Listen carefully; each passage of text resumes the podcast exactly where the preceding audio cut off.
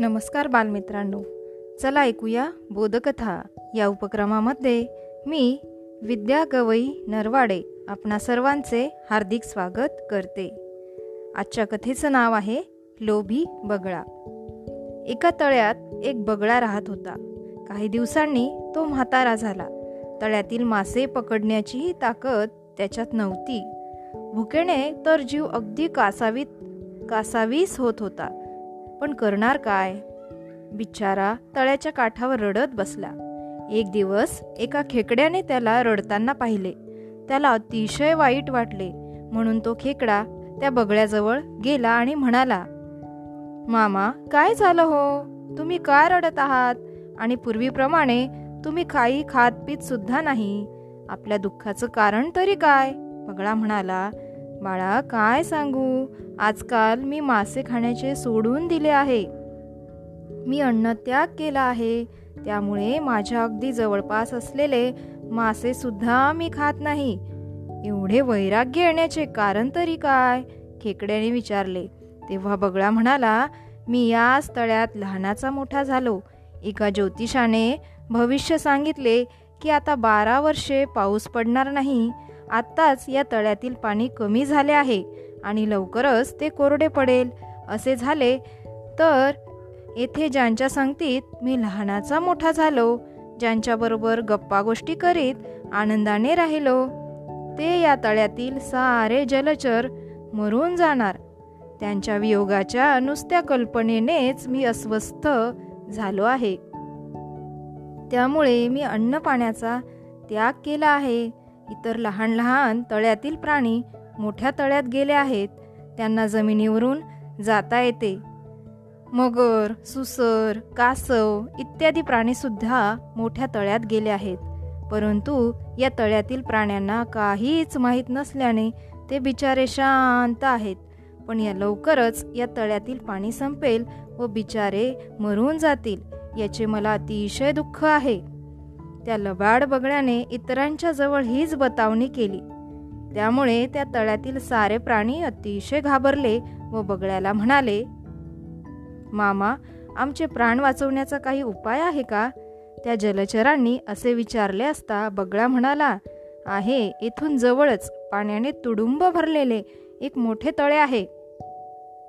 बारा काय पण चोवीस वर्ष जरी पाऊस पडला नाही तरी त्या तळ्यातील पाणी जरासुद्धा कमी होणार नाही. तुमच्यापैकी जर कोणी माझ्या पाठीवर बसून येण्यास तयार असेल तर मी त्याला त्या तळ्याकडे घेऊन जाईन. त्या बगळ्याने असे सांगितले असता त्या तळ्यातील सर्व प्राणी मामा मामा मला अगोदर न्या मी प्रथम येणार असे म्हणू लागले. मग तो दुष्ट बगळा एकेकाला आपल्या पाठीवर घेऊन त्या तळ्यापासून जवळ असलेल्या एका खडकावर नेऊन त्यांना ठार मारून खाऊ लागला. एक दिवस तो खेकडा बगळ्याला म्हणाला मामा खरं सर्वप्रथम तुम्हाला भेटलो होतो. तुम्ही मात्र मला न नेता इतरांनाच दुसऱ्या तळ्यात नेत आहात हे काही बरोबर नाही. तेव्हा आज तुम्ही मला तिकडे नेलेच पाहिजे. बगळ्याने विचार केला रोज रोज मासे खाऊन अगदी कंटाळा आला आहे. आज जरा बदल म्हणून या खेकड्याची चव घ्यावी. असा विचार करून बगळा त्या खेकड्याला पाठीवर घेऊन त्याच पूर्वीच्या मृत्यू शिळेकडे निघाला. खेकड्याने वरूनच ती शिळा बघितली. तो काय जिकडे तिकडे मासनी हाडे काटे यांचा नुसता सडा पडला होता. ते पाहून खेकडा बगळ्याला म्हणाला मामा ते तळे अजून किती लांब आहे? आपल्याला सुद्धा त्रास होत असेल. तळे लांब असेल तर थोड्या वेळ थांबून विसावा घ्या. आपल्या पाठीवरील हा खेकडा आता अगदी आपल्या तावडीत सापडला आहे. खरे काय ते सांगितले? तरी हा आता कुठे जाऊ शकणार नाही. असा विचार करून बगळा त्याला म्हणाला अरे मूर्खा कुठले तळे ने कुठले काय? आता तुला आश्रय माझ्या पोटाचा.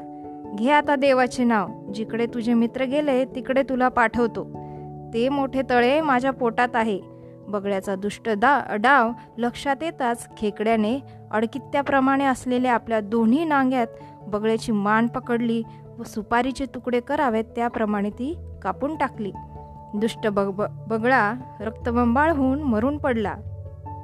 मग तो खेकडा बगळ्याची मान तोंडात धरून परत त्या तळ्याकडे आला.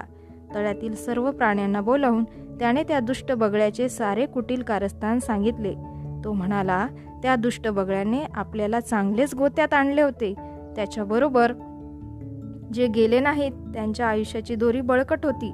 नशीब म्हणूनच मला तिकडे न्या असे मी त्यास म्हणालो नाहीतर या तळ्यातील कोणीही जिवंत राहिले नसते. मी त्याला ठार मारून बदला घेतला आहे. मग ते सर्वजण तळ्यात सुखाने राहू लागले. लोभ असावा पण अतिलोभ केव्हाही वाईटच. लोभाचा अतिरेक केला असता त्या बगळ्याप्रमाणे प्राणास मुकावे लागेल यात शंकाच नाही. धन्यवाद.